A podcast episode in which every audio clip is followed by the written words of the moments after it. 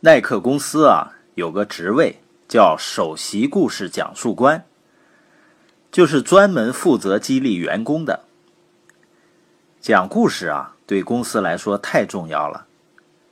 你创业招人才，你需要讲故事、讲愿景吧？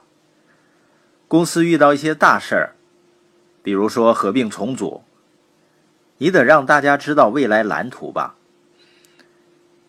如果遇到困难呢，你也得讲故事，让大家和你共度难关吧。不光企业领导要善于讲故事。前两天我看了一个视频，一个失明的老人坐在一栋大厦的台阶上乞讨，旁边的牌子上写着：“我是个盲人，请帮帮我。”他是那么可怜，可是路过的人呢，却很少回应他。一个漂亮的女孩走过来，突然回身，把用来乞讨的纸牌翻过来，刷刷刷写上一行字，就离开了。奇迹发生了，路人纷纷把硬币放到老人跟前。这个女孩写了什么呢？她实际上写的是同样的话，只是用了不同的语言。她写的是：“这真是美好的一天。”而我却看不见。在我看来呢，我是个盲人，请帮帮我，是讲道理。而这个聪明的女孩写的是故事。故事呢，不是编造用来消遣娱乐的猎奇情节，而是制造把人带入其中，可以一起呼吸、一起心跳的情境。包括购物的时候。也有人总喜欢买那些背后有故事的产品。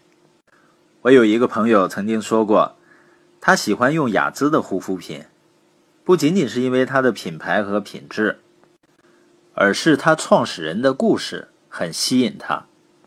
他的创始人卡尔洪邦本来是一个信仰自然精粹力量的营养科学家，他深爱着自己的妻子伊迪丝。就遵循营养素萃取天然成分的基本理念和多年的研究成果，在自己的实验室里为爱妻用天然植物研制了第一款护肤品，由此开启了一个为爱而生的品牌。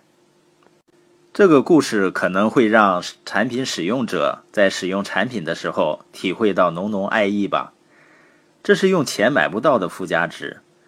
这也印证了吴晓波的一句话。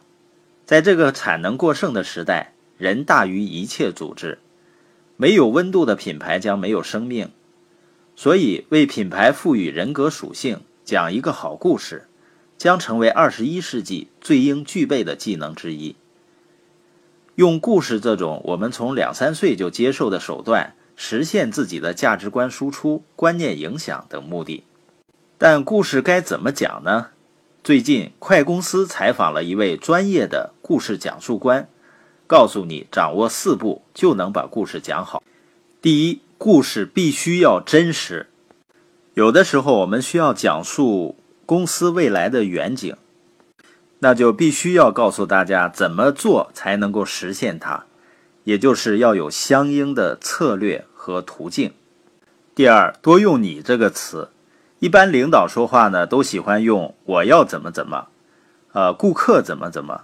但在讲故事的时候呢，你要心存听众，多用“你”“你们”，才能让人们觉得故事和他们息息相关。第三呢，少用理性，多走心。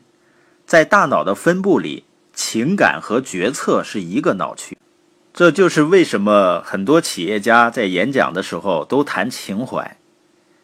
因为情感脑影响人的决策，所以你的目标不能光是硬邦邦的数字，而是对用户生活的影响和改变。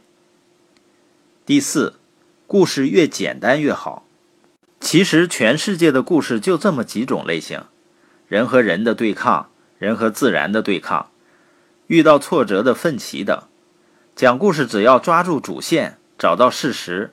再倾注进去合适的情感，就基本上成功了。